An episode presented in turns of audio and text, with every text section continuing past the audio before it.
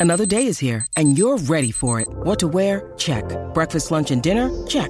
Planning for what's next and how to save for it? That's where Bank of America can help. For your financial to-dos, Bank of America has experts ready to help get you closer to your goals. Get started at one of our local financial centers or 24-7 in our mobile banking app. Find a location near you at bankofamerica.com slash talk to us. What would you like the power to do? Mobile banking requires downloading the app and is only available for select devices. Message and data rates may apply. Bank of America and a member FDIC. Welcome to another episode of Jamming with Jason.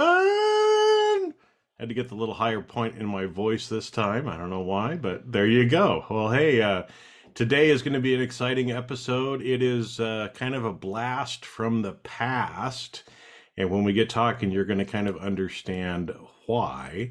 But just like any episode, right, the fact that you're listening to this right now means that there is something in today's episode that you need to hear. And it also probably means that there's something that others that you know need to hear as well. So make sure, whatever you do, listen to this entire episode, figure out what it is that you need to learn, and share this with others that you know and love. And so, with that, I am excited to uh, have Shirley or Sherry Fernandez with me. And uh, as I told you, this is going to be a little bit of a blast from the past, but there's lessons that we're going to learn from that as well. And so, with that, let's roll that episode with Sherry. You are jamming with Jason Mefford, where you hear inspiring interviews with some amazing people.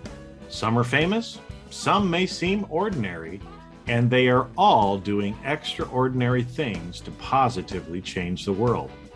Sometimes it's just you and me having an intimate and authentic conversation about how you can change the world around you and rewrite the story of your life by being more authentic, accepting and loving yourself more, and spreading love to others. Since really, all you need is love. And what the world needs now is love, sweet love. We discuss all aspects of self improvement growth, and so much more. Great content, insightful advice that's practical and helpful to anyone that listens. You're always eager to come back for more and share with your friends and family since you learn something in every episode. So sit back and enjoy the easy listening while you feel seen and heard in this informative, authentic, and entertaining podcast. Now, let's roll that beautiful podcast footage. All right, Sherry. well, I'm just going to start. La- we're going to laugh a lot during this. Is that okay? okay. That's good. I do that a lot. Well, I, I thought it would be interesting. I know you've got we, we want to talk a little bit about because I know you've got a best selling book that we want to talk about and some of the messages that you've been sharing with people for quite a while. Um, but I thought it would be interesting because I think, you know, a lot of times we go through life and we have these blasts from the past, or we were kind of joking beforehand, right? We kind of orbit in and orbit out of different people's lives. And so I thought it would be helpful just to kind of explain how we know each other, but yet we don't know each other. And so we're going to get to know each other a lot better today, right? So yeah. um, it's interesting because your assistant reached out to me, right? Mm-hmm. Right. Um, who I know, right? I I I think you're still in Boise. Yeah, right? you're still in Boise. Yeah. Okay, so I I lived there. I moved down to California almost 20 years ago now. Can't believe it's been that long. That's long. Holy that long, huh? smokes, right? But um, but what's interesting is, you know, I've known of you for a long time because you're the mother of friends that we had when I was living in Boise, right? Uh, yeah. Dean and Dean and Summer, your daughter Summer. Um, and what's interesting is your assistant now is also someone who I was friends with at that time, right? So what an interesting coincidence, wink, wink, even though there are no coincidences, yeah, right? right? That Angie reached out to me, um, you know, because we've stayed friends on Facebook and, and, and everything else for a while, but excited to have you here. Um, and and I, I, guess from that right is is what what do you take from that as well this the the synchronicity and serendipity of the fact that 20 years later, here we are on a podcast together. he said earlier we were talking about just oh, so don't ever be a jerk. You never say I keep I find myself in these situations thinking because I, I know that I I was aware of you. And I knew you were friends with my daughter and her husband. And I remember her saying mentioning you. I can't remember anything, but I think did I have a conversation with him? I wonder how it went. I wonder what I said. I, I, any interaction that we had, I remember as being good and, okay, and kind of looking looking up to you and Ken as as being some great people. I mean, obviously, I know I, I knew Summer. I mean, you you did a great job raising her. She's yeah, amazing, she's awesome, isn't she? Amazing yeah. person, amazing, amazing. She's person. amazing person. Um, but it's it, like you said, right? It, it's kind of interesting how we we know people, and then we kind of you know people kind of rotate out of our life for whatever reason, right? No good, no bad, no whatever. It's just what it is. I moved to California, um, and so we didn't have the physical proximity, but yet we've always had some proximity, if you will, because of of who we know. But I think it's important, like you said, you know, it makes you I know I did that with I, I, did an episode with one of the guys that I was friends with in grade school, right? And so it's like I, I remember oh. we were friends for a while, and then I couldn't remember why we weren't friends anymore. And so the first time when we reconnected, I'm like, Joe, I didn't do anything. I wasn't like a jerk, right? Is there anything I need to apologize for? I don't remember it. And he's like, No, dude, it's fine, right? I mean, it's. but but that's an important life lesson as well, right? Is to just always we never know. You know, a lot of people yeah. burn burn bridges, they do things that are mean and spiteful and those things will come back to us. That's true. You know, just it's just a good just if we just lived our lives like we might have to work with that person somewhere in the future or you know sometimes i get cranky with somebody maybe somebody driving or something and i'll think yeah but what if i know him honk, you're you're honking and they pull up next yeah. to you and you're like, oh crap! It's so this is how it's yeah. Right. Is that yeah? so you got to be uh, careful who you who you honk at, or you know, make sure you don't know them first, or or maybe yeah. I'll meet them later and see them in the grocery store face to face, and I don't know, just better to be nice all the time. Well, it is. It is. And it's, um, I know that's one of the things that, you know, as we were talking a little bit beforehand, but maybe just kind of explain a little bit, because I know you've got a book out called Life mm-hmm. Mastery, and we're going to put we'll put links in into it as well. But I mean, this is a book that you wrote. I'm not sure how how long ago exactly, but I know um, it's, it's, it's had big success. Yeah, it's had pretty good success. It's on the uh, Wall Street Journal bestseller list and um, USA Today, and then several categories in Amazon. And so that came out. We hit that list. It came out in May of 2021, and it hit the bestseller list in about the middle of July of 2021. And then it's, it's you know, it's had steady success. And I've done a lot of podcasts. I've done about, I think I told you earlier, about 100 podcasts. And we're just, uh, that's why Angie's working with me is we're uh, working on uh, another media tour that we're going to be doing more. It's real um, top performing podcasts in my genre. That's basically the idea. Mm-hmm. And so we've got some of those going on. And so that's what's happening. I still do mentoring one on one, but again, I can only do so many people. And I, I've got a lifestyle I protect too. We travel a lot. And so I only see, well, in theory, I don't see more than four. In reality, I'm doing six right now. But because I, I think, oh, they would be so fun to work with. I take on one more and one more. But anyway, so that's what I'm doing. And still speaking. I do some workshops and some things like that. Well, so so the topic, right? Life mastery. Mm-hmm. I mean, we're we're both towards on the later end of our of our lives, right? I mean, I'm, yeah, I'm a little proud. later than you are. you're you're you're a, you're a, few years later than me, but not that far, really. I mean, um, yeah. Anyway, but but what's what's interesting, you know, is I, I think as we all get to this midlife, right? I mean, realizing that I probably have fewer years left to live than I've already lived I mean, I've got a number in my head of, of where I want to get to. And when I get there, I'm not quite exactly at midlife, but I'm pretty, pretty close. Right. And I think it, it starts to make us kind of reflect. And I know you've probably gone through this too, is one of the reasons why you're doing what you're doing now. Right. Mm-hmm. So, so maybe just kind of share with me what, what was it that kind of changed? What was it that kind of came up that made you kind of change that path that you had in your life to what you're doing now and to writing the book? It actually was kind of a natural progression. I tell a lot about this in the book, how it happened. But um, Ken and I got married um, in our earlier 20s, and we had just been party people. and that's put it mildly. And so we had not, uh, we had not amassed nothing, not an education, not any assets. We just got married, and we were just struggling to put food on the table for our little family. We had summer, and then had some. Had, we ended up with six children eventually, but we had uh, two two right soon after we were married, and so we're just just and we're not and it isn't looking good. You know, we don't have any, we don't have a future, and but we both wanted more. Then we just wanted big things in life. But I had to go to work to figure out how to do that. So I started both of us, I started reading the books. Ken had listened more to audios because he was working usually two jobs. I was doing daycare and he was doing two jobs, and that's and we were still struggling. Just to give you some idea of how unqualified we were for the life for life. But we started just really educating ourselves on what made people successful. And then over the years, as years went by, people would observe um, that we knew some things. You know, they watched what we were doing and the progress we were making. So I was asked to speak here, teach there, teach a class here, and then pretty soon I was speaking on different topics, and and then I opened my own fitness business with a personal development side to it, so I could teach the things I was teaching as I spoke, and I would just work with people casually, one on one, and then I started mentoring there. So it's a natural progression. I just I learned these things myself. I think this is a thing of life. You learn something. Does that be? This anything. You learn something. You practice it for a long time, and then you have an obligation to teach other people. I think if you have mastered something.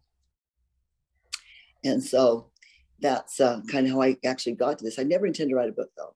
I just was thought I just would say, people would say, you should write a book. And I'd be like, no, I'm a teacher. I'm not a, I'm a teacher. I'm not a speaker. I'm not a writer or I'm a speaker. I'm not a writer. But the reality was that I, and I, and I did this for years. I've been asked. And then it just, um, I had something to say and I wasn't going, like you said, not getting any younger. And I wanted the information to be out for anybody who wanted it. The things I'd learned, that I worked so hard for decades to learn I thought if I'd had the, some of these principles and some of this knowledge earlier, how much more successful. I mean, my life's been great, but how much more successful I might be able to have been. So, anyway, that's how the book came about, and I still do do all the mentoring and teaching. I don't need to do it. It doesn't come from any ego. It's not like I satisfies my ego. I don't have anything to prove. I just feel like I, I want to make a difference, and I don't need it. Don't do it for the money, obviously. It's just I feel like I've got I've got something that, that valuable to people.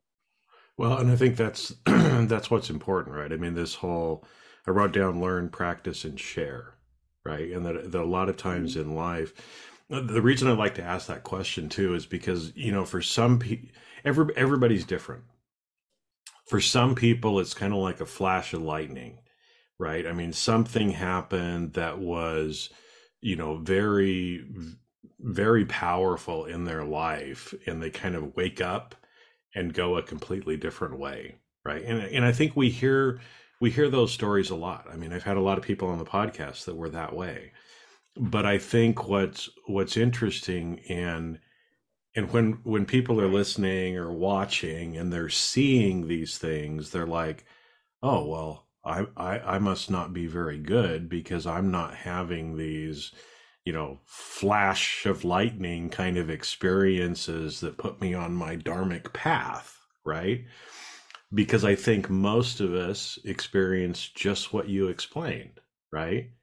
I remember having little kids and struggling to put food on the table and going to school and working, you know, going to school full time, working full time, trying to make ends meet, you know, but as as we go through and we learn and we practice and then we start sharing that. And i think that's that's an important thing. The all three of those are important.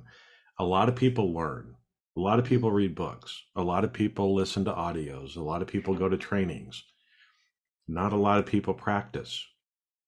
Yeah. and then the people who do practice not very many of them actually share what they've learned with other people and and i think that's you know and and it's usually like you said for for most of us i think it's a it's kind of like the steve jobs stanford commencement speech right where he's like you can't ever put the dots together until you turn around and look backwards mm-hmm. But when you turn around and you look backwards, it's like, oh, that's why I had that job. Oh, that's why I was in that relationship. Oh, that's why I was. And I'm guessing you you kind of see that from your life too, right? Yeah, yeah. I, I feel like uh, well, you, I think that life just naturally trains you for the next step, right? Mm-hmm. Um, you, this I I can see now how this prepared me for this opportunity, and this prepared me for this opportunity, and so yeah, you look back and say, well, that was interesting. And sometimes I know along my, along my life, I thought, oh, this is it, what I'm supposed to be doing. And then there was another level or another thing, you know, above that. One thing I thought you're talking about sharing and learning. Um, one one scenario you didn't mention is the people who learn and then they want to teach without the practice in between. Oh, and, there's a lot of those. there's a lot of those. I read a book. Now I know what to do. I know. Right? I took a course, and now I know. and I just say that because in my world, I we do. I do. I, we network a lot, mostly to see who needs us and what difference we can make out there, and just to be involved. We can't make a difference if we don't know people, right? But we run into it's well kind of died down a little bit. But for a while there, I was just every time I would meet some young person, they were going to be a life. They were a life coach, and I'd think, hmm, or not even necessarily young people, but people I had known previously and knew that their lives are a wreck, but they were going to be now they've taken a course, they're going to be like, oh, okay. I, it's like all the people find, with psycho- psychological problems become psychiatrists, right? yes, right, exactly. the drug, the, the drug addict who's going to help other people, you know, it's just, or, I used to have people, and I had my fitness business want to be a trainer that come in and say, What do I need to do to become a trainer? I think if I could be a trainer, it'd help me lose this weight. It's like, you go lose the weight get fit, then come back and we'll talk. You know, because yeah, you got to practice it before you really can teach it. Because if you, you don't, you can't really teach something by precept. You have to have lived it and understood it, right? It'd be like teaching music by precept with never playing. It didn't, doesn't make any sense. You have to learn the precept, practice the precept, then you know it. You don't know it. You just have an outline until you actually do the thing. And then you know what it is, and then you can teach it. Well, and that's why I've I've heard kind of the difference between you know because in my life, I mean, I've spent my whole life pretty much in a in professional development on myself, but also professionally helping people, right, to develop themselves professionally. And and one of the ways that I kind of look at it is understanding versus knowing as well, right? Mm-hmm. And I and I think you you put that well where it's like I can read a book and I can understand the mechanics of how to swim. But I don't know how to swim until I actually get in the pool and I practice, right? Yeah. But but you see that like you said, I mean, how many 22-year-old life coaches are there? And it's like, are you kidding me? You're you're going to go help somebody with their life have you ever had kids? No. Have you ever you know gone through a divorce or a crazy relationship? No. You know have you ever been bankrupt or had financial problems? No. How are you going to help people through that if you've never experienced it and gone through it yourself? At least some trials. Absolutely. Like please don't read a book on swimming and then teach people to swim. you'll drown somebody for sure. Unless you got really good insurance, right? Yeah, yeah unless you got really good insurance, yeah, don't do it. Um, it's it's so true, and so you know, I'm just, and this is again, I can only coach so many people. This is not a plug for me, but I just say, if you're looking for a coach or a mentor, make sure it's somebody that you admire. You know, or joke around our house between Ken and I, you never want to hire a fat trainer because we did that once a long time ago. Don't do that. Or a broke financial person, right? You a, a financial advisor. You want to make sure that when you're looking advice from somebody, it's somebody who's already been successful in that thing. Well, if you want a life coach, then you want to find somebody who's successful in life, mm-hmm. right? You want somebody that you could say, this is a person I can respect and admire as a whole person in life. And so actually a real life coach should be pretty difficult to find. You know, there's because they've got to live long enough. And like you said, some people know, but they're not willing to teach, right? They don't want to. Yeah. Not because there's nothing wrong with that. Everybody's got to choose, you know, where they make a difference in teaching for everybody. But so I've yeah. struggled myself finding people that I, I would like to do more. I would like to have a coach right now. I just would like to find somebody that I want somebody who does what I do uh-huh. to teach me, to help me see. Because you know, you can also um, know something really well and not see how it applies to you. You know what I mean? You, sometimes you're too close to to. Oh yeah.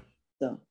Well, and that's one of the whole reasons for having mentors and coaches, right? Mm-hmm. Is because we were I talk a lot about unconscious biases and blind spots as well, right? Yeah. And it's like we can never we're too close to ourself. And so we can never see our own blind spots. Why? Because they're blind spots, right? We're too close. We can't actually see it. But somebody standing behind us, somebody standing to the side of us can very quickly or easily say, Oh, Sherry, why why are you doing that? You know, or why are you choosing this? What do you mean? I'm not choosing that. Well, I'm sitting here looking at it, and it sure seems like you are, right? Right, You know, yeah. how much longer are you going to keep doing that? Oh, geez, I didn't even realize I was doing it, right? I would say um, everybody, uh, almost, I would say probably everybody I've ever worked with had some, and then we're talking bright. Mostly, but I, most people I work with are entrepreneurs or want to, or would like, or have that want entrepreneur spirit. They've got a lot of ideas and things, but some things that I observe, um, in almost every in these cat one of these categories, they've got they're, they're in the habit. They used to want they, they used to want a certain thing, and maybe they even achieved that thing. Maybe I wanted to be a teacher or whatever, but no longer makes them happy, and they haven't realized they're so much in the habit of doing this one thing that they they just are in the habit of wanting that. They haven't occurred that maybe that's not the right thing to do, or it sounded like such a good idea when they started, but it really wasn't a good idea for them, or they picked something because other people wanted them. They just Mhm. it was sort of a cultural thing, and they chose it because my dad was a doctor. We always do medicine in our family, and they think they chose it themselves. But when they reflect back, it wasn't ever their decision. They did it because of other people's uh, opinions. So I'd say everybody I worked with is in one of those categories, and they and they they would change. They just didn't see it that way. And once, so I listen and I listen and I listen, and finally hear them saying the same thing over and over again about maybe unhappiness with their job, or I really always wanted to do this, and they just mention it, and then I can start to feel like, okay, you keep telling me you want this, but you're doing this. So Mhm. tell me about that. And they'll be like, I never thought of that. You know, it's and some days they're not bright. I mean, we all do that, right? We're all doing that. They're bright, intelligent people who are self-aware, but we all just do that. We make choices out of for for various reasons that we're not always aware of. Well, and it's interesting, like you said. I mean, I've I've seen a lot too, where you know when we're little kids and we're playful and we kind of know what we want to what we want to do, and we we're even even a lot of times as teenagers. But there, but there's something that kind of happens when we when we get to those teenage years that really starts to mold us or indoctrinate us into what we're supposed to do, right? Because I, I I remember that I I you know my my formal education in college yeah as a little kid i'm not going to be an accountant or a cpa right but that's what i got right? I i went through that formal training. Now it served me well in some ways but do i love doing it? No. As a little kid did i dream of wanting to do that? No, uh, little no way right? No way Weren't you gonna be an astronaut or something? yeah, you know, I, I was going to be a business owner, entrepreneur. Ever Yeah, ever since I was like, I started reading Forbes magazine when I was 12 years old. You know, it's Oh. like we. I was playing Dungeons and Dragons and reading Forbes magazine, right? Go figure. So why'd you end up choosing accounting then? Well, so here's here's the interesting thing, right? Is is I kind of fell into the trap of what most of us do. Like you said, right? A lot of these people that you talk to where I was going to get a finance degree because I was going to buy and sell businesses, you know, the whole leverage buyout thing. That was my idea of what I was going to do. So I was going to get a finance degree so I could learn how to do that. Mm-hmm. but I had two brother in laws that got finance degrees and couldn't find a job. And so both of them said, no, don't get a finance degree, get an accounting degree, right? Because with that, at least you can always get a job, right? There's lots of jobs that are out there. And then we had one of our family friends who was a, a former partner at Arthur Andersen that I very much respected and decided, hey, I want to kind of be like him. I like that. I like the lifestyle that he has. I really respect him. Um, another family friend was actually the dean of, or the uh, the chair of the accounting department there at Boise State, where I was going at Oh. the time. And so it was very easy for me, or seemed natural for me, to get an accounting degree, right? But again, it's not, and it served me well. It, it's helped me support my family and do some other things. But it's not what lights me up, right? And and after having done it now for 30 years, there's certain things about it or about auditing or risk management I don't really want to talk about it anymore, right? It's kind of like you know you talking about with the book. I've got a lot of knowledge up here and I've spent the last 10 years getting as much of it out recorded books, courses, other things, right? So I can share, but I don't have to be the one who keeps talking about it, right? Oh, and, yeah. and I think, like you said, sometimes we come to that point in our lives too where something maybe served us well for five years or 10 years, but then there's a time for a change, right? And, and for a lot of us, I think it's it's hard to want to make that change because as you said we've kind of gotten in the habit of going after a thing or doing a thing and once something becomes a habit sometimes it's hard for us to want to switch right? Yeah. And yeah. like i said it sounds like that you, you hear that from people all the time. I do because you're not going to come and sign up for me for mentoring uh, or coaching if you don't want to make some changes right? So it's the per- the person who's like okay i need to sort this all out. If you're really you're really not you just you get comfortable like you said you just you're in this place and you don't know how to get out, you don't want to get out, it's uncomfortable, you're probably not going to go get coaching. It's if you're ready to make a change or or move to the next level. That would be another reason somebody would do mentoring. Or maybe their business life is fine, but maybe they're they focus so much on business that they need some more balance in their life. And they're not getting their spiritual side and their relationships and some of the other things are out of balance because they've put so much energy into their business. And I had a client recently like that that was in little more in that uh, category. Just wanted to improve the whole whole picture and make sure that they they were balanced. Yeah, well, and uh, and I want to go there for for a little while because again, you use that word balance, which is important. It's an important word for me, right? And especially the older that I've gotten. But the the word that so many people throw out there, and you know, again, why why the, why a lot of times people will go to coaches or mentors or read books like the one that you wrote is they want to be successful, right?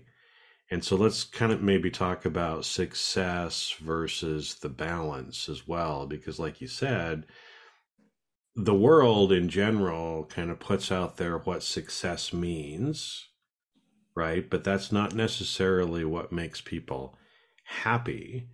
And mm-hmm. even this last week, I, have been thinking a lot about the word success versus satisfaction and how we're all driving for success, but what we really probably should be looking for more is the satisfaction and not the success because usually success is packaged to us in a certain way and it's not what actually is going to make most people satisfied. Yeah, I think I put some language to that for you and maybe help you flesh that out a little bit. So, um, real success, you know that law of attraction thing? We talked about that a little bit earlier. So, mm-hmm. what the real law of attraction is, is you become such a kind of person that success comes to you because of who you are. So, when we work on outward things, getting the degree, getting the business, getting a certain amount of money, um, which is fine. But if we're not working on us as a person, we work on us. I like what Jim Rohn said is um, he said, well, I'm I'm gonna come back to that one in a second. But when we what we do is we attract, we work on us. So I work on my knowledge about my my profession. I work on who I am as a human being. I work on my character. I work on my spirituality. I work on my relationships. I'm doing all these. There's really no real balance. It's really more about who we're becoming as a whole person.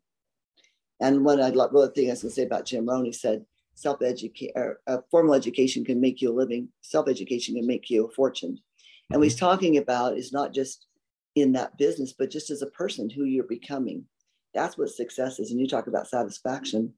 When we internalize, um, let me how I can say this another way. If I'm always working on me, like I talk with my clients, one of the first things I do, we work on is personal habits. And they all get this, even though you can't, they understand it. When I try to explain it, no, no, I get that. Somehow working on your physical fitness is going to affect your bottom line. Somehow working on your relationships is going to affect your bottom line. Somehow working on your education, your character, all those things combined. So I have these daily habits of, I'm just saying anybody, everybody should have some daily habits that are making me a certain kind of person. and along the way, I'm going to see this success. And then I, I apply the laws of my my thing I'm working on, the finances or the business or whatever, the fitness principles. But as I apply those principles, I'm becoming a certain kind of person, and then I will find the, the success I'm looking for. But if you just look for the success without working on me, it's empty. You see yeah. the difference? So this is rather than this outward focus, I'm going to do these things. I'm going to work on me, and these things will, will come as I work on them. I'm still focused on them. I still work towards them, but my main project is me. And the main reason to do any of it is because who we're becoming. Jim Rohn also said, uh, make a million dollars, not necessarily for the money, although that's good too, but for what it will be make of you. If I'm becoming a certain kind of person as I grow my business, or if I work on my finances, work on my, I'm becoming something different. Does that make sense? And we're our own masterpiece. So that's satisfying life. That's a whole life. That's a, a balanced whole person, mm-hmm. not just a person who did well in business. Well, like you said too, the the I mean, we are the creator, right? And like you said, I mean, it takes a certain kind of person to make a million dollars. But you you're can only make a million dollars if you're that kind of person who can make a million dollars, right? Well, you could make a million dollars other ways, but but but not in a way that would be satisfying, right? right. You could you could you could steal it, you could cheat somebody, you could walk over the top of people, but that would not be satisfying, right? You make a million dollars with your own efforts in your own educating yourself and doing the things, becoming the person who knows how to make a million dollars, and then you're then you've got something.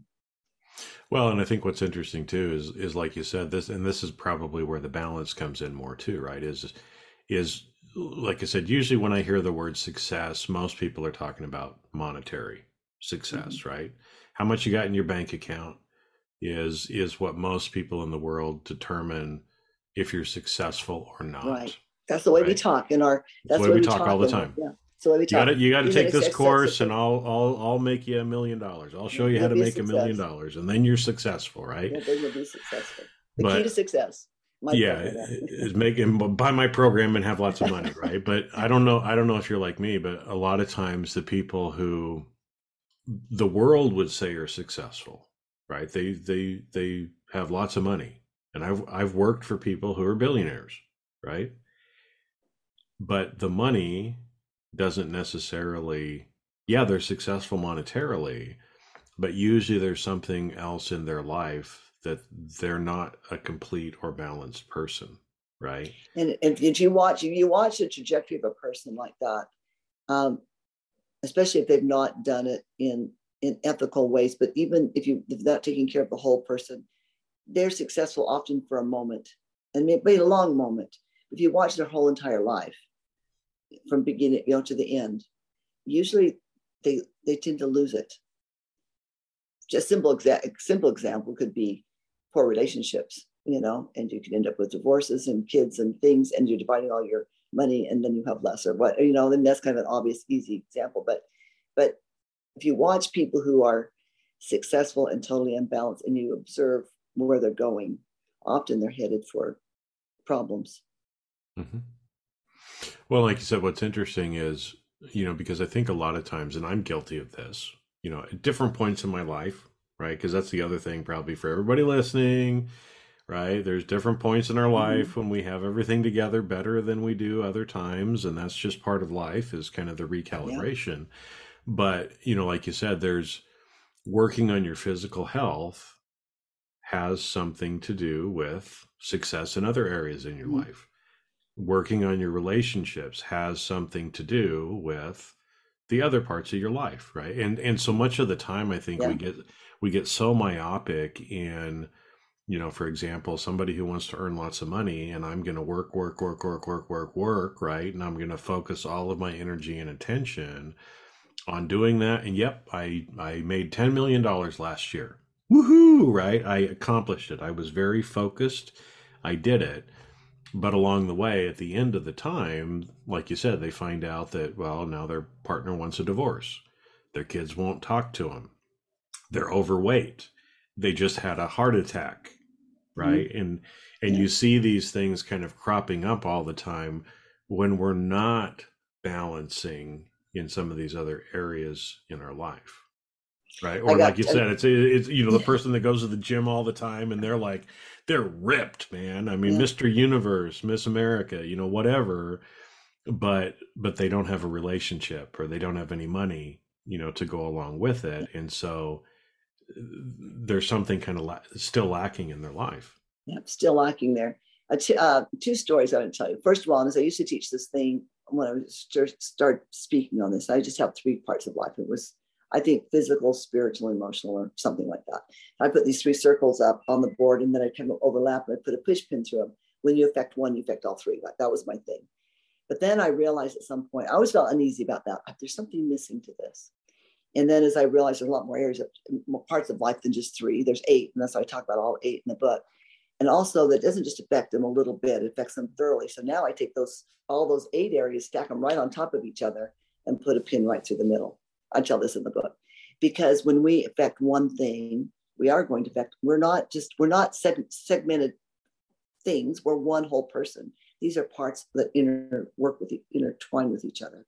So my story is this. So I was speaking at a group for a group of entrepreneurs. There's probably about oh 70 or 80 people, maybe more at this um, networking event I was speaking. I spoke for about 45 minutes there.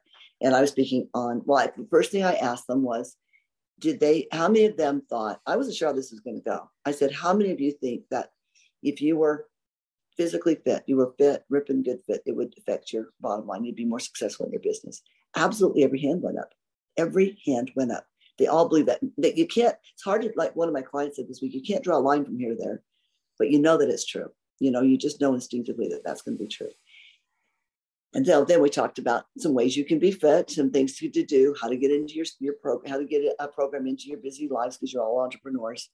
Then afterwards, people literally, Jason, lined up to tell me why they couldn't do it. Mm-hmm. All one of three things. I don't have the money. I don't have the time. My ankle hurts. My knee hurts. My something hurts.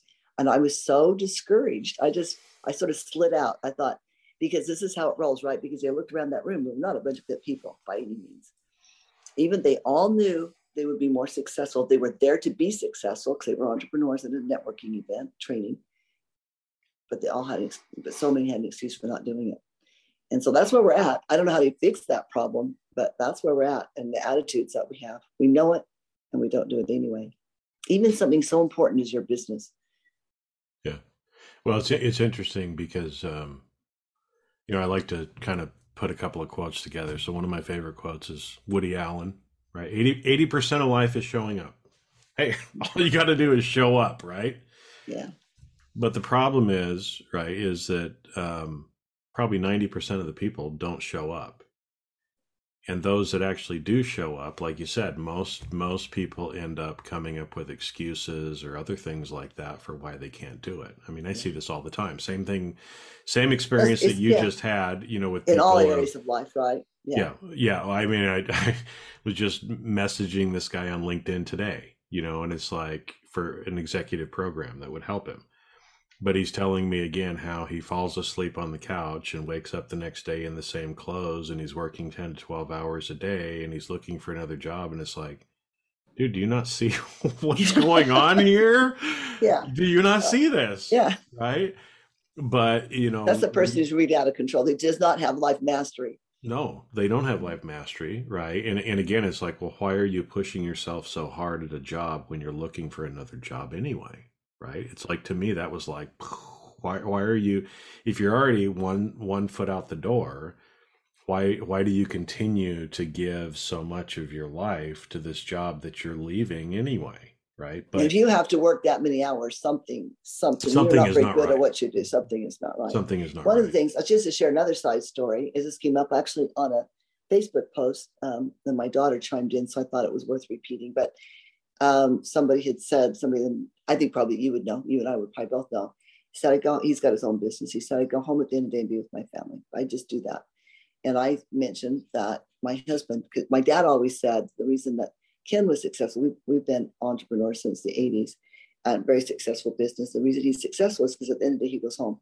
He would be home at six o'clock. He wanted to be home with me and his children. That's just how he rolls. So I made that comment. And then my daughter, one of my daughters, not some, another daughter, said, I remember dad never missed a game or a track meet or dance recital. He did sleep through a few dance recitals, I will say. hey, we all But have. not when our kids dance. um, but but that's a balance. You know, that, that was a good demonstration. I think he's a good example of somebody who he's a very successful businessman. His business is very successful. When he went to work, he worked really hard. He worked hard all day. But then when he came home, he left work and he went home. I just think that's a good, he's a good example of how it's to be done. And when it was time to be at home, he was at home. When it was time to be at church, he was at church. When it was time to be the gym, he was at the gym. He just went, did the things that needed to be done. And it, and it proved to be successful. And he didn't have to pay a big price in his health or in his relationships mm-hmm. that way. And he still had a nice, he used to say sometimes, I could probably make a lot more money if I worked harder, but I don't know. I don't, he made plenty of money. And I don't even know if that was true. Yeah. Well, and it's interesting because, like you said, I mean, we've got to, we all ultimately have to choose and kind of quit making excuses, right?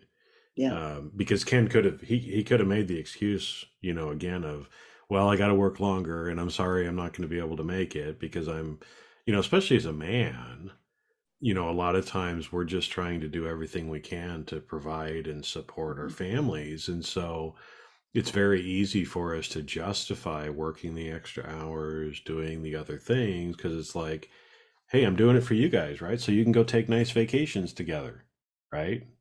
But the family on the other side is like, yeah, but dad, we'd rather not have as nice of a vacation and have you here or right. have you at our dance recitals or whatever it happens to be right and let's be honest too there's some ego feed in being at work longer and you're not always going to get the strokes at home that you're going to get at work and also it's if you don't if you don't work smart you end up having to work longer you know there's a lot of this is is a lot is within somebody's control or maybe i feel important because i say i work these extra hours the ego can get in there and wreck, wreck some havoc too. Yeah. I know a lot of men stay longer at work just because they like it or they like being important. You go home and you're just dad, right? or mom. Uh, yeah, no, I know that. I know that. I know that. I know the that. other thing too is I think that that's um, a, a symptom of a life that where someone does not have mastery over their life is they're putting out fires all the time. It makes you feel important when you're out putting out fires. But if you have your, your life is your days are planned, um, you got your goals set, you know what your priorities are, you don't find yourself running around putting out fires. And but it feels important, right? You feel like you're busy, you're doing things, you're answering emails and you're answering texts and you're running around here and you're solving these problems. But that's also a life that's out of balance. You have your what you know, Brian Tracy says, eat your frogs. You have your frogs every day that you need to eat, and you stay focused on those, and you don't let people rob you of that or your time doing the things you know are important by answering their emails and their problems and things and being at their beck and call. That takes discipline because it it, it feeds our ego to pick up to answer the text and to pick, you know, answer the the email and to be important there. And takes some self discipline to put the phone aside, not touch it, and go to work and put your head down and go to work. Yeah. Well, and I wanted to come back to kind of this, you know, that whole idea that you came up with these eight areas of life, you know, and so you take the circles, you put them all together, you put the push pin through it, right? And you know, I I look at that as you know an analogy that we can we can think about. like you said, everybody we all know that this is true. And if if you even look at our body, right? We've got different systems in our body. We've got our circulatory system, our gastro system, you know, our skeletal muscular system, all these different things, right, that are going on in our body that have to work together, right? And and and one, you know, if you're having gastro problems, it's going to end up affecting some of the other things yeah. in your life, right? I mean, we know this. Like you said, I mean, everybody we know this, but we just make excuses for it and and one of the excuses that i can i can see a lot of people coming back with you know again it's, it's usually time and it's usually money. Yeah. And time money usually, or injury. Yeah and it's usually time more than it really is even money right? Because i mean we can all if it's important enough to you you'll find the money to to do whatever it is that you want to do but but I wanted to come to this area to back to this because we're talking about balance too, and and kind of how how your take on on this is right. Is we know we've got these different areas of our life, but we also know that you know that word balance to us usually means evenly scaled, right? Like like if i'm going to be a good dad i've got i need to spend eight hours with my family and eight hours at work and eight oh just a minute there's my 24 hours right in the day. How do you know in because it's it never ends up being equal right? Like again if i'm working on my body i don't have four or five hours. I mean i could make four or five hours in the day to go to the gym for that long now if i'm an actor or something like that where my my my physical appearance is a part of my job right then i'm obviously going to have to make the time to do that. But you know for most people it's it's not. And so how do you deal with this this idea of of balancing and knowing when you have it right? You know because all, yeah. I said balancing and having it right um, two analogies that work really good for that is as they say when is a when is a tightrope walker balancing when do they have to correct their balance it's constant right they're on this like all the time they're never perfectly balanced they're back and forth or an airplane when is it on course it's always within it's always having to do course corrections, right? So that that's how we, we live our lives. We have to make balance all the time. We don't, but balance isn't equal amounts of time for each thing. Different things require different amounts of time. You don't have enough time. You have to work. Most of us have to work about, well, most of you guys. yeah, not you. not me. Yeah, have to work it, about eight hours a day, right? I mean, you're going to have to do that. And you have to sleep eight hours. So then we have to take the other eight hours and decide what's important out of there. Our family doesn't read it. They get tired of us that we spend eight hours every day with them. They'd be like, go to work, you know, but they do need some of our time. They need some dinner time, some conversation. The spouse needs some time, uh, alone time at the end of the day.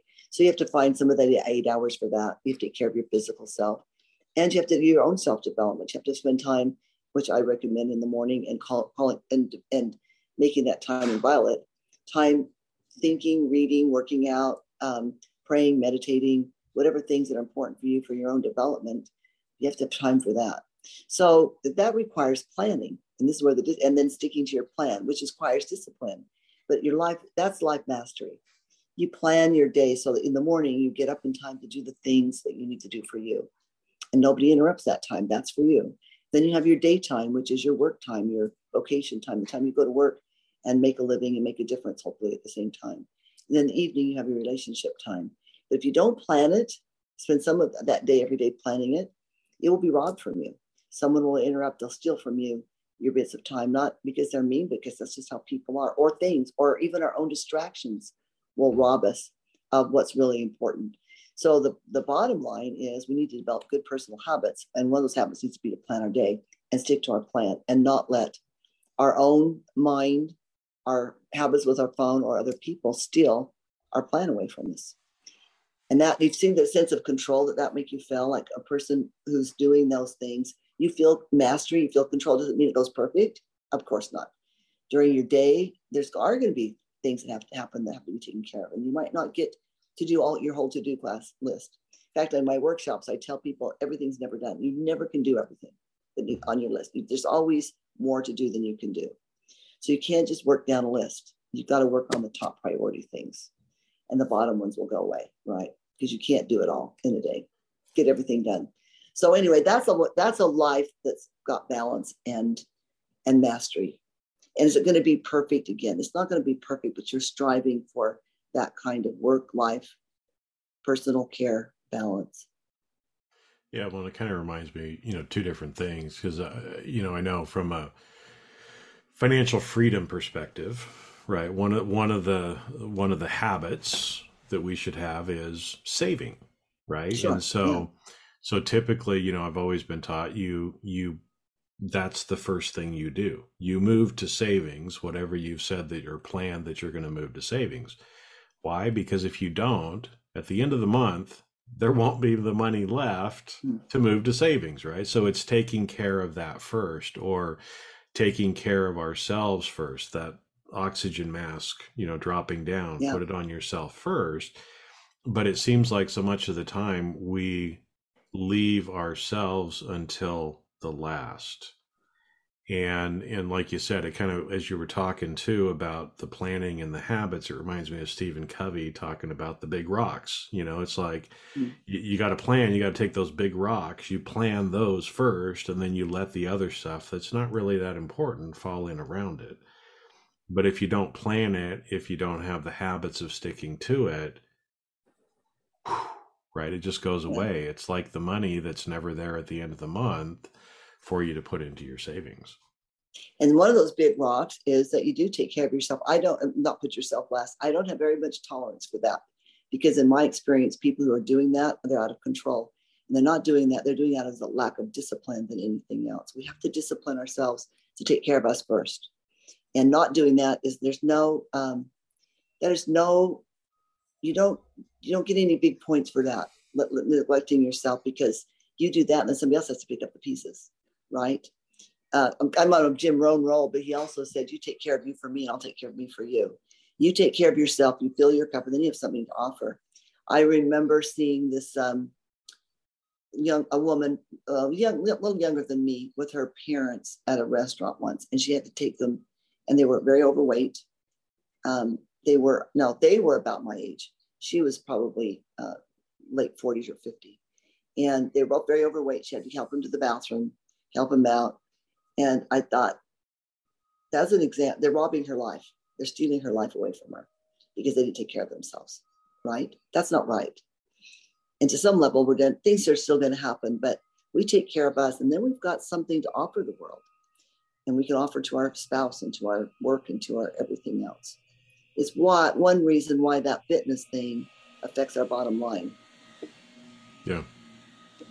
Well, because by doing that, it helps to to build in that discipline. It does. Right? It builds a discipline, and also this body is the th- is the instrument that we serve with, that we work with, that we think through, that we love with. If this body is our instrument, and you wouldn't, if you were a surgeon, you'd want the very best instruments, right? And if they're all too number, if you are a car mechanic, you want your very best instruments.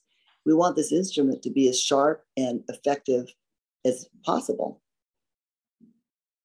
Yeah. Oh so, my uh, my my.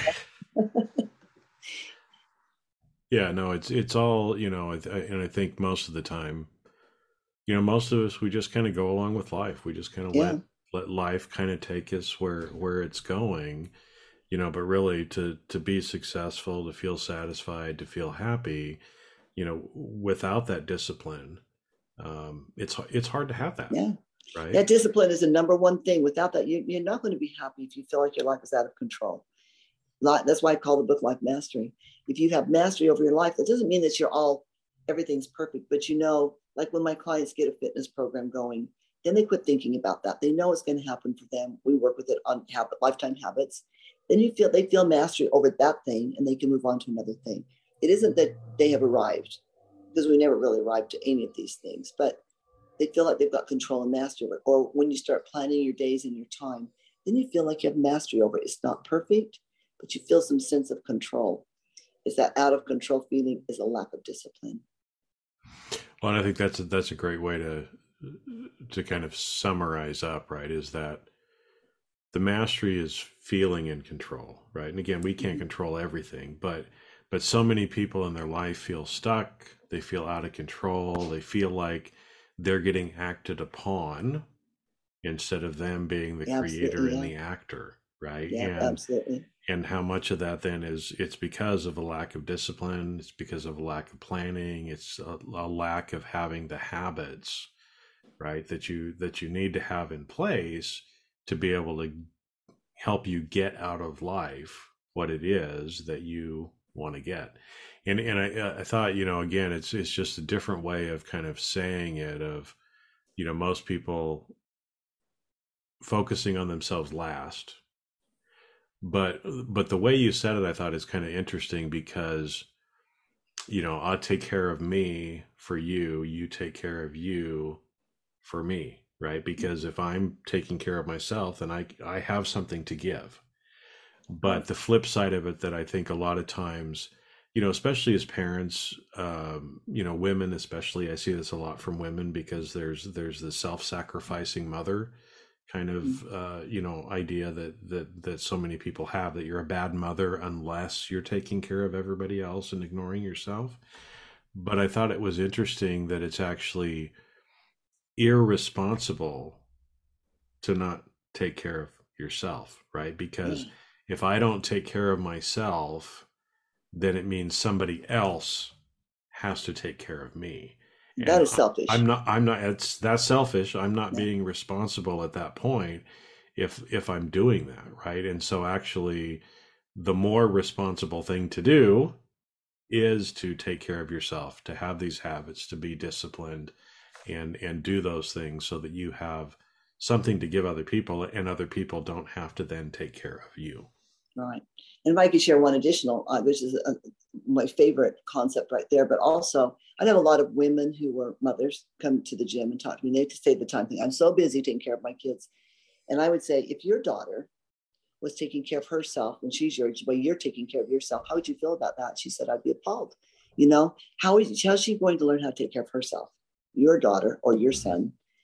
How do they do it? They're going to watch how you do it. And you're going, that's how we we don't we don't we can run around finding our children's shoes and their socks and their lunches and stuff or we can teach them how to live right and how do they learn how to live they watch you live and one wise man said my father never taught me how to live he just lived and let me watch him do it now that doesn't mean we don't train and teach our children but they're learning from us and and i and i guarantee you when i tell those moms or i ask them about their own daughters doing what they're doing to themselves it, it hurts their soul. They do not want that to happen, right? Because they love those kids.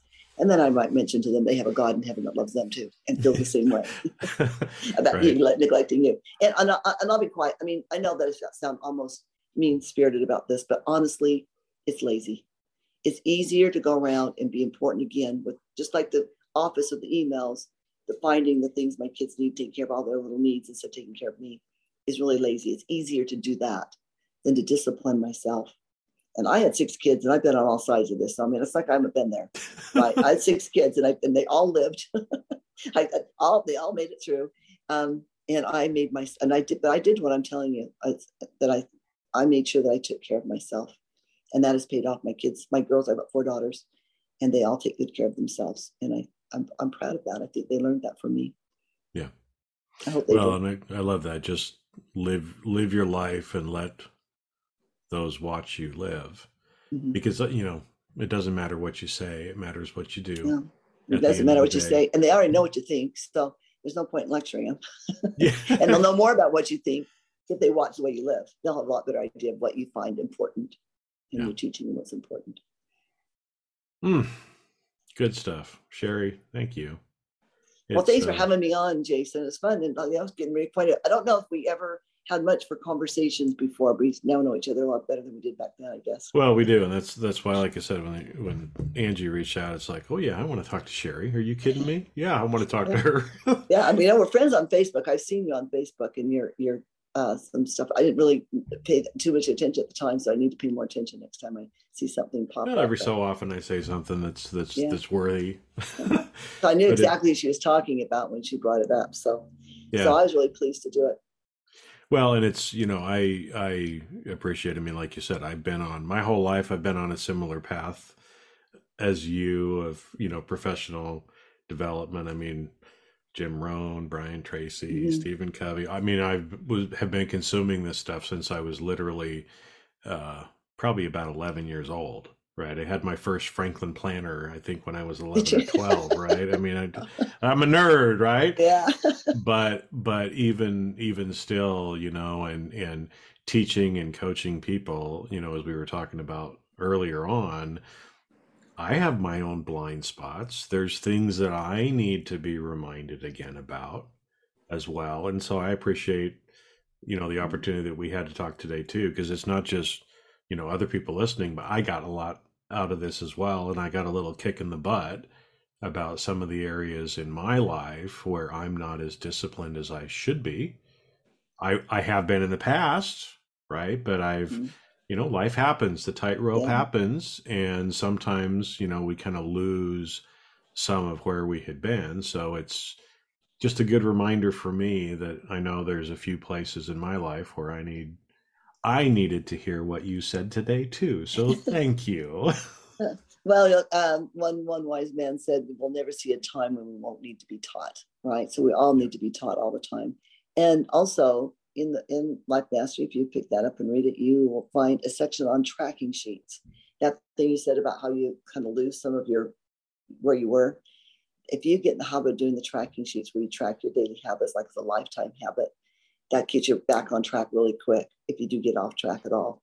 And it's a, the number one skill I teach my clients. It's a simple little method, but you do, do that's the way to develop habits, and that's that's probably the one my signature thing that I teach people. And I've had clients years later come back and they're still using the tracking sheets and they still order them sometimes from me and and uh, they're free. They're free on the website, by the way. You can anybody would like some. They're also a, a workbook on Amazon, but that's like well. And, and where's the where where's the best place? Where's that website that they can go out to? Lifemasteryinfo.com, and it's a download. And then the, also the book's on Audible. It's on it's on Audible, uh, as well as other platforms, but I don't know anybody uses any others besides Audible. Uh, and so it's on Audible, and then there's both hard copies and and uh, and paperback, and it's also available as an ebook on okay. Kindle and whatever. So it's out there, really accessible, and I'm really available. People can contact me if they've got questions or concerns. An email, I answer all my emails uh, myself. So if Amy wants to email me if any questions, or if they want to be indignant about some of the things I said, go ahead, send me an email. I can take it. you can take it. You got thick skin. Well, yeah. thank you, uh, and we'll make sure and put put all this information in the show notes too, so that people can reach out. Um, but yeah, any final final thoughts before we wrap for today that we we didn't get to that we should have. Well, um, I'm often asked what one message I have, one message to leave, and so I kind of leave that message you, of course you can. I, I, wouldn't ask you and then take it away from okay. you. it's just a little one, but we talk a lot about. There's been a lot of angst over the last few years. We had the, the lot of political angst and the life, uh, life, Black Life Matters, and we had this stuff about COVID and should you wear a mask or not? Get a vaccine, not get a vaccine. Lots of anger and things. We also have lots of concerns with our relationships and our marriages and our work and whatever we have going on out there maybe we're we passed over, not treated well at work, whatever it is that's out there that you'd like to fix, it comes down to fixing uh, us first. That's the way we fix everything. Our relationships, if you if our relationship isn't right, we work on us. We don't worry about why the other person's not changing. If we want to have, see things better socially, well, let's work on us. That's the only thing that we really have any control over, and the only thing that we really can fix is just us. And but if we do that, everything is Mahatma Gandhi said, Be the change you wish to see in the world. That's what he means. Go out and be, change you, and then it'll be something. It'll, it'll change the world. It'll make the difference that you want to make. Doesn't mean you don't get involved, but work on this person. And well, and it's that the, changes uh, everything. Yeah, because as you were talking about that, that quote is on my one of the magnets on my refrigerator, right? Is it's it? one of my favorite magnets. good one. But also, I was just listening or just went back and, and watched the Hobbit movies as well, right? So and and there's a there's a quote in there, you know, pretty much kind of similar to Gandhi-ish, you know, that that the real change in the world happens because of the ordinary folk, right? Yeah. And and the fact that, you know, if you want to do big changes to the world, change yourself, right? Work on you, do the things that you can do to control yourself, to discipline yourself other people will see that right? And the love yes. that you share and and who you are becoming will be an example to the rest of the world. And that has a much much bigger impact on the world around you than all the talking that you can do in the world. That's absolutely true. Because it has people, a ripple effect. it has a ripple effect and people will follow the people that they admire and respect and that they see are getting the results, right? Gandhi was that kind of a leader. Yeah. yeah, he spoke sometimes, but people followed him because of his example and what he was doing and who he was being. That's right. So true. And so when he did speak, people listened because they knew he was authentic. So if you spent the two hours you could have spent marching at the Capitol building over something, if you spent that two hours working on you, been a much better use of time. We don't change the world by stomping our feet and demanding change. It just doesn't work. We it's too easy to. It's the same, it's the same lazy thing, you know. Yeah. It's trying to be thinking you're making a difference when you're really not. Yep. So we're on the same page on that, Jason, and good good message to get out there. It does take it does take discipline uh, and and some and, and in life mastery. There's some tools there. to help people develop those. It's not easy. Disciplines come little at a time. They're like a muscle. But there's some tools in Life Mastery that I think I'm proud of Life Mastery and the fact that it has tools in it that I look for that I couldn't find. I read all of the masters of motivation, but they never told me how to start. Give me a place, place to start. What can I do right now today?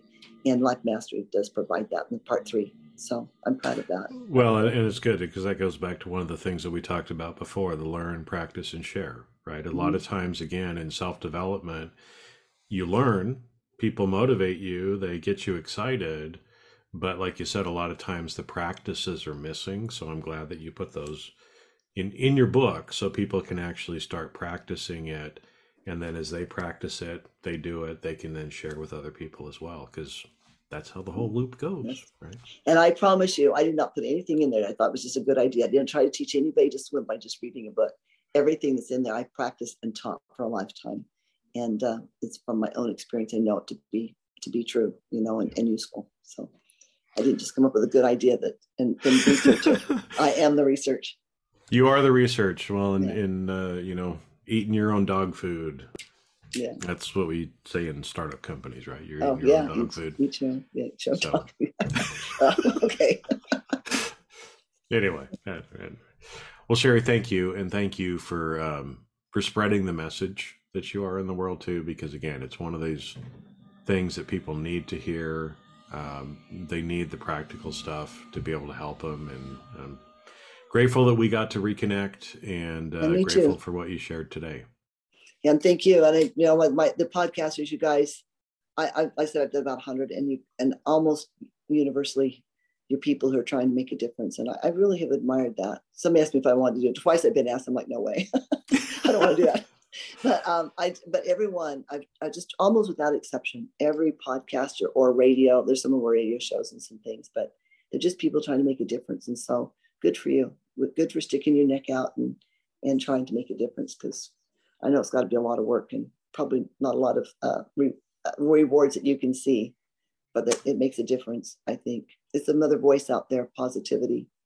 Well, it's another voice out there, but it also, you know, as I said, it's it's the ordinary people doing extraordinary things, yeah. and and and we will never know the full impact because no, we just we we just don't hear right? And and i do. Sometimes people will reach out to me and will will share with me but yeah you just have to just be disciplined put your head down just keep doing what you're doing yeah. be who you are and realize that that you are making an impact in the world even if you don't see it directly yeah that's what we all need to do just go go to work put our head down stop worrying about what's going on around us just put our head down go to work make the difference we know how to make and just a little bit of a shotgun kind of thing. Out we go. But it does. We, we, won't know. And it's better that we don't know because it just would just feed our egos. So it's probably better that we don't know. It's better that we do it without knowing what difference we make. So good, good luck, Jason. I can do something for you. Let me know. Did Angie send you a copy of the book? Uh, no, but I'll. I'll okay. I, I, will I'll have her send you one. How's that? That's something that, that works too. All right. I'll ever send you one. I'll have her reach out and send you a copy of the book. All so. right. Well, Thanks. Right, good luck. Thanks, Sherry. Thank you. Thank you, Jason. Bye. And that's a wrap. Thanks for listening. The fact that you listened to this entire episode means you got value and others will too. Do me a favor and leave a five star review with comments and then share with others. You can also check out all of my videos on my YouTube channel and my website, jasonmefford.com. This podcast is primarily for education and commentary and does not represent professional advice. Views and opinions expressed on this show are that of the individuals and not of their respective organizations.